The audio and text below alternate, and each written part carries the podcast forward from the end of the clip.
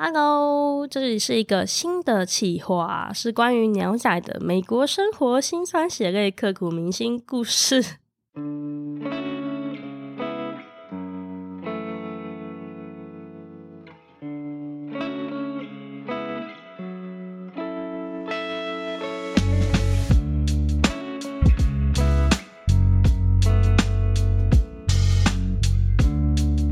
知道，其实有很多很多的嗯，海外台湾人其实都会讲啊自己在海外生活的故事，然后也会去比较台湾跟呃不同国家的一些文化的比较。所以我其实有一点排斥，我一直之前都很避讳去谈太多美国的事情，因为我不太想要跟风，说我好像哦也来讲一样的主题。不过我现在想要做这件事情，是因为我其实想要讲一点我自己的故事。我觉得里面有一些可能蛮重要的成分，是可能很多台湾人不会理解到，或是呃很多一样在美国生活的人可能不会特别去提及的部分。因为鸟仔在二零一九年其实主要是定居美国的西雅图，然后大概已经快四年了吧。那我必须要跟大家承认，就是虽然我很避讳不去谈，但它真的是我生命中一个非常重大的转折，而且。大部分不是正面的，大部分对，大部分其实是影响是负面上面的影响。我其实跟美国，我觉得有一块心结，我到现在都还没有解开来，所以我其实有一点想要透过这个节目，呃，跟自己对话，然后看看我能不能在美国生活的这段期间，能够让我产生一些变化或是新的体悟，进而得到 心灵的 升华吧。好，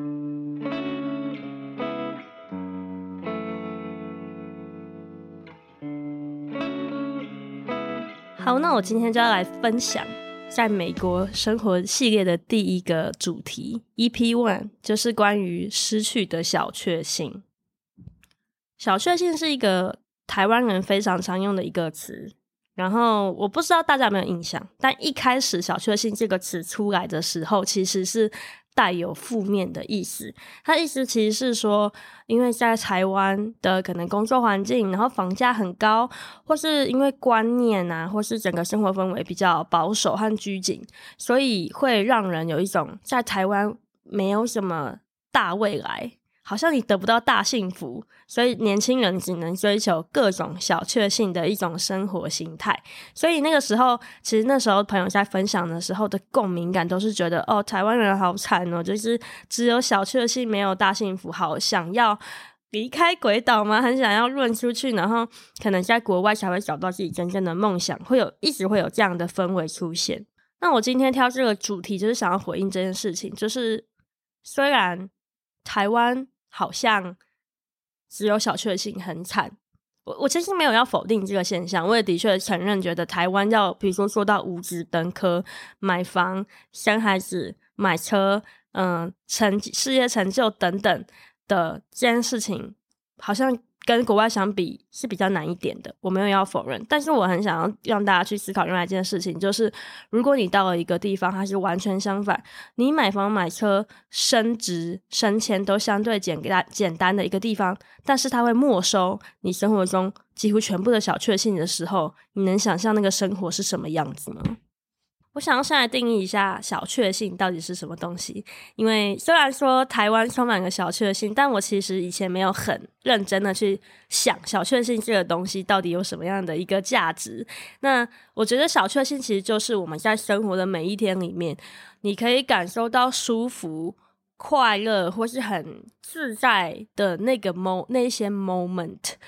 然后它其实我觉得代表一个你生活的品质感。我就是现在想要跟大家去介绍一下美国跟台湾，其实在生活步调上，或是他们的呃生活方式吗？硬体设施上面呃的一些不同，然后来跟大家解释说，为什么我会说，其实在美国生活是一个你什么大幸福都比较容易得到，但是你却会失去所有小确幸的一个状态。我第一次来美国的时候是二零一六年，然后那一次是还是学生，然后去参加在一个美国加州美国戏谷。加州戏谷的一个科技研讨会，然后我们其实前一年呢，刚好去了韩国参加了同一个研讨会，然后那时候去韩国没有什么很新，没有什么很酷的感觉，因为其实很多的朋友都去过韩国，因为其实日本和韩国都离台湾很近嘛，所以很多人旅游都会选那边。那当然也很好玩啊。但知道下一年要去加州戏谷的时候，我和我的学姐们非常的兴奋，因为会觉得说我们的旅行好像就更高层次，你知道吗？就是光是机票和住宿，就是硬生生比。首尔要贵好几倍，然后觉得很赚，就是因为学校帮我们出了这些费用，同时也还蛮紧张的，就是不知道那边呃到底有多先进啊。然后我们要去到矽谷这个科技创业重镇，所以你就非常非常的期待。但是当我们下飞机，然后开始搭火车要到 San Jose，就是我们要住宿的地方的时候，其实就觉得有一点点不太对劲。就是比如说，你光是火车站，你所看到的。站牌，它其实没有那种电子的站牌，它是纸，它是一张纸跟你讲时刻。然后那个那个其实是加州一个还蛮，那是矽谷一个还蛮古老的铁路，然后它的火车还是双层的。但那个时候我们其实不太知道火车什么时候会来，然后你觉得哎时间已经到了，但火车一直没来，然后你也不知道到底什么时候会到。然后我们等了还蛮长一段时间，然后拖着行李就想说很想要赶快到呃自己的旅宿。然后我们上了火车之后呢，发现哎。火车好像不是很干净诶，然后那个气味啊，和整个氛围都跟我们在台湾搭高铁、火车跟那个捷运非常差，非常非常多，所以那时候就又有一点吓到，但是。虽然觉得有点怪怪的，但你也没有真的非常的在意啊，因为才刚到这边，你还是蛮期待的。然后我们后来终于到了之后呢，嗯，其实全程我觉得都有点不方便，因为我们呃到了火车站之后还搭了 Uber，就搭了计程车，然后在路上有看到一些什么 Live Band 的酒吧，其实那时候觉得哇，这真是美国，就是会有 Live Band，整个很酷呢。还是第一天还是一个满心喜悦的结束，然后我觉得我最震惊的是到晚上，就是我们实验室的人教授请我们去一家餐厅吃饭，然后我们其实也没有很注意看那个餐厅到底是好的餐厅还是不好的餐厅，但是我们进去坐下来看菜单的时候，看那个价格就觉得哇，这个是十九到二十几块美金的一家意大利面餐厅，然后就觉得这个价钱在台湾可以吃超好的，就是你可以吃吃，你可以吃吃到饱，或是王品系列的，所以那时候就很期待，想说哦，我来，我们谢谢教授 请我们吃那么那么高级的食物。结果我们拿到食物，然后吃了之后呢，真的是无语诶，就是真的真的是蛮难吃的。那我们后来就是在那边大概生活个四五天吧，然后我大概已经。开始理解美国大概是一个什么样的地方了，然后我也开始比较理解美国的物价的状态跟台湾要怎么样去比较。对，像其实十九块到二十几块的餐厅并不是很高级的餐厅，所以其实不用对他们的食物有太高的期待，就是纯粹是他们物价和人力非常贵。然后还有就是关于这样治安上面，嗯，其实晚上跟他们比是不安全的，所以其实晚上的时候我们的行程也是。有点无聊，不太知道干嘛。然后还有我们去了，就是周边的一些很有名的公司和大学。可是整个过程的交通的状态，或是它里面很硕大，可是变化性非常低 的一个特色，就是说你可能你可能平常逛街，你可能在十分钟里面可能逛三间店，也可能十分钟顶多一间店，因为它每一间店都非常的大。然后你要走到下一间店，可能又要再花个五分钟。就是它是一个硕大，可是。变化性非常低的一个地方，让我深刻体悟了。哇塞，就是美国真的很大，然后风情跟台湾差非常的多。我记得我那个时候就跟我学姐发下狂语说，我不喜欢美国这个地方，尤其是它的东西非常的贵，然后我觉得品质其实蛮容易踩雷的，就试了几次之后都觉得蛮雷的。然后再加上交通非常不便，之后我就跟我学姐说，哦。要要我来这边留学，或要我来要我来这边生活，我才不要嘞！我才不要花那么多钱，就是过一个我觉得比较 CP 值比较低，然后又比较不方便的生活。结果就在没多久之后呢，我就遇到了鸟昂这个男子。那呃，我跟鸟昂交往的时候，他刚好就是一个两个月后就准备要去美国读书就业。长期定居的一个男人，然后我就跟他相爱了。我觉得命运就很好笑啊！其实我那时候已经很明确的知道我比较喜欢台湾了，但是其实那时候也还是有点天真嘛，就没有觉得想那么多。然后就因为这样子，所以后来就辗转，然后来到美国生活，然后现在也已经快要四年。那我必须要跟大家说，我真的来美国现在居住的原因是为了家人，就是为了鸟昂还有我的小孩。其实如果可以马上飞走，我一定马上飞台湾 的一个状态。哦，惨了，好像把美国讲得很糟糕。但我觉得人各有志，就是我觉得那我觉得就是想要在国外生活和定居的朋友，可能会面临到跟我一样的状况。可是你会很 confused，就是你会很难以真正的理解说为什么。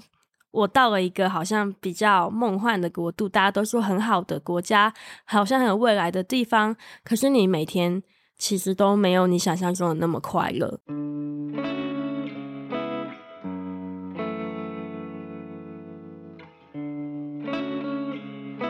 那我觉得台湾的第一个非常非常大的小确幸，就是食物的取得。物质的取得非常非常的方便，方便到不可思议。大家可能很难想象，其实我现在在美国的生活，我三餐都一定是自己煮，因为在美国的外食费用是很贵的一件事情，而且你外食了之后拿到的食物呢，你就觉得 so so，可是它是台湾的三到五倍以上的价格。我觉得大家可以想象一下，如果你现在下定决心每餐都自己煮，然后因为你可能甚至有家庭，所以你要做很多的煮菜的变化的时候，你的生活会变得怎么样？对，所以我有一段时间都非常的苦恼，说我们每一餐要吃什么，然后一直在研究各种美食，然后要去想，嗯、还要有常备菜啊，怎么样？选食材啊，就是它整个过程，它是一个每天每天的 routine。你你每周都要做大采买，因为因为对，因为这边没有什么全联，你走出去就遇到一个全联，没有，你一定要开车去一个 market，然后买你要的东西。虽然没有想象中那么那么的不方便，但是绝对比台湾不方便。所以你要规划，你要去想你这一周大概要吃什么，然后去备菜。然后如果你不想要。每天花太多时间煮菜，你还要准备像常备菜这种可以一直冰在冰箱的东西。所以，其实在美国的时间，我觉得我多了一个很大的家务的负担。我没有办法非常专心在我的可能工作上和我想要做的事情上，因为可能十二点要吃饭，我十一点的时候一定要开始去想，对，我现在要煮什么菜，然后开始努力准备。然后你煮完菜之后，你还会有三餐的碗盘，对，但还还好。有洗碗机，可是那种要一直不停的做家事，一停你吃完饭还是要做家事，然后连续三餐每天，然后思考要怎么样去呃准备一些食材的这些部分，是我以前在台湾几乎没有过的生活。那我一开始是非常无法适应，好吧，我连到现在常常都觉得很烦。为什么我不能够想要吃外食，我就可以选外食？好，大家不要被我的负能量吓到。可我要跟大家说，就是其实这个是每个人饮食习惯有差异。因为我后来理解，就是其实美国人他们可能对三餐的需求精致程度是很低的，他们可能就真的给每餐都吃汉堡啊，或是他们可能就是吃优格，吃个 cheese 条就可以度过午餐。但是可能我们已经习惯在台湾的三餐都要非常的丰盛这件事情，其实在美国非常非常难做到，或是你要用很大的心力去。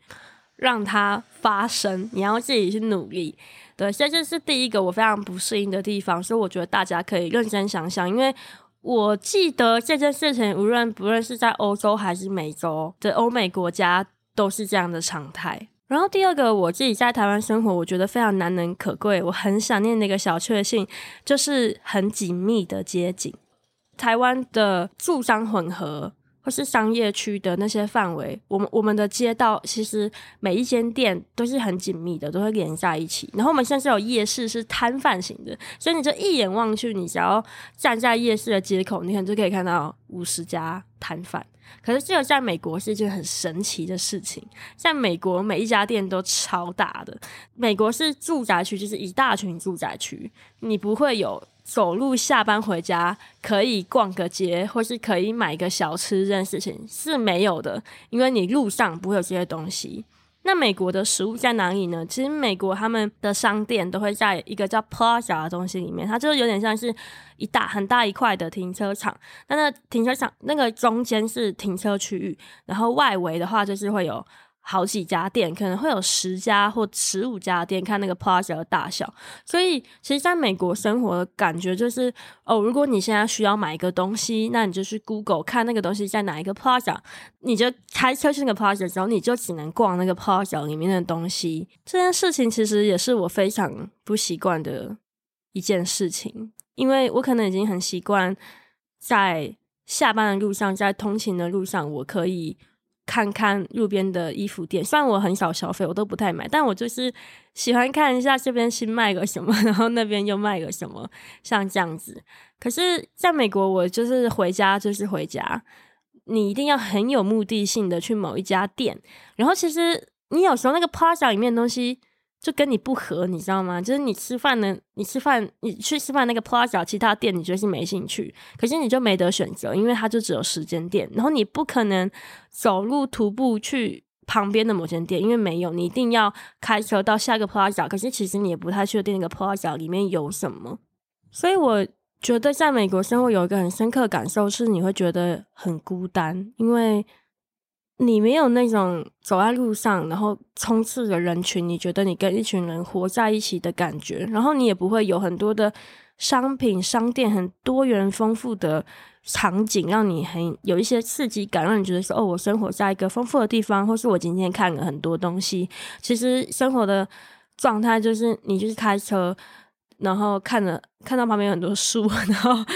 经过一些 place，然后你就到家。然后你想要吃饭，你查了一间餐厅，然后你就开始要去吃饭，然后你再回家。我觉得一开始你很难去质疑这个生活有什么问题，但直到我又再度回到台湾，然后我下了班，慢慢的坐捷运，看到好多人下下出了捷运站，然后看到好多商店。然后慢慢走回家，诶，我哦，突然间看到红豆饼，我就去买。或是我看看到 seven，我就去逛一下。我现在觉得是一个很幸福的一件事情，可是我在美国完全没有办法做到。那第三个小确幸的话，我要跟大家讲，就是大众运输工具。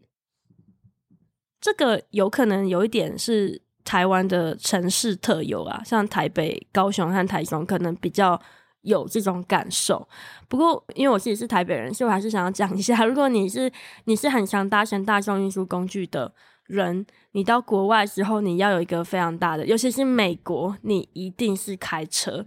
那可能很多人就会说：“哎、你可以买车，哎，听起来很好。”但第一点，其实我不太喜欢开车，我有点怕开车，但我还是有开。可我觉得我不喜欢开车的最主要的原因，还是因为开车其实是一件很有目的性的事情，就是你是有目标，你才会开车去那里。但在这个开车的路上，所有的风景，所有会经过的人事物，你都是跟他们隔绝的。其实我不太喜欢那样的感觉，就是你的生活只有片段，就是开上车片段。下一个场景，吃饭，然后结束开车，然后一个片段，然后你回家。我觉得在美国的生活很片段式，就是我上一个场景在公司，下一个场景在买饭，下一个场景就到家了。可是我在台湾的场景不是这样的，我的我的场景是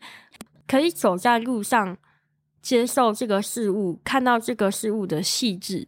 是台湾生活中很。对我来说很重要的一个小确幸，你可能看到一个小巷，你就钻进去，你发现这个小巷里面有一个好美的涂鸦，这个在美国是非常非常非常难看到的事情。你可能是知道有个涂鸦的景点，然后你开车过去看，你绝对不会，你绝对很难在路上发现一个美丽的涂鸦，因为你不会停下来，你没有机会去看到街景的微小的事物和微小的美好。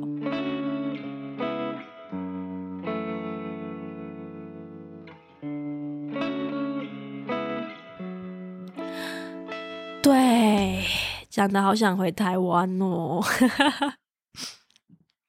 我其实不知道大家有没有共鸣，因为其实我是到了美国之后，我才真的体悟到这一些我们很习以为常的事情，称为小确幸的事情，是这么的珍贵。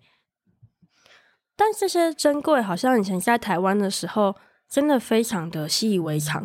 就它就像空气一样，就觉得不是本来就这样吗？不是本来就是午餐的选项多到你不知道吃什么吗？不是不是本来就是我都觉得通勤很烦啊，我为什么不能开车直接到家？就是以前会带着这样的感觉去生活，然后你就你的心思就会一直去想那些你没有的东西。我还没有买车，我买不到房，你就会想着这些哦，我还没有升职，我觉得主管好烦、好古板的这一些事情。当我只要到国外之后，变成一个完全相反的境界的时候，我才发现我的生活好空虚，很容易寂寞，很容易觉得很 isolated，很容易觉得没有人在乎我，好烦，好多的家务。那我还是每天都吃泡面就好了。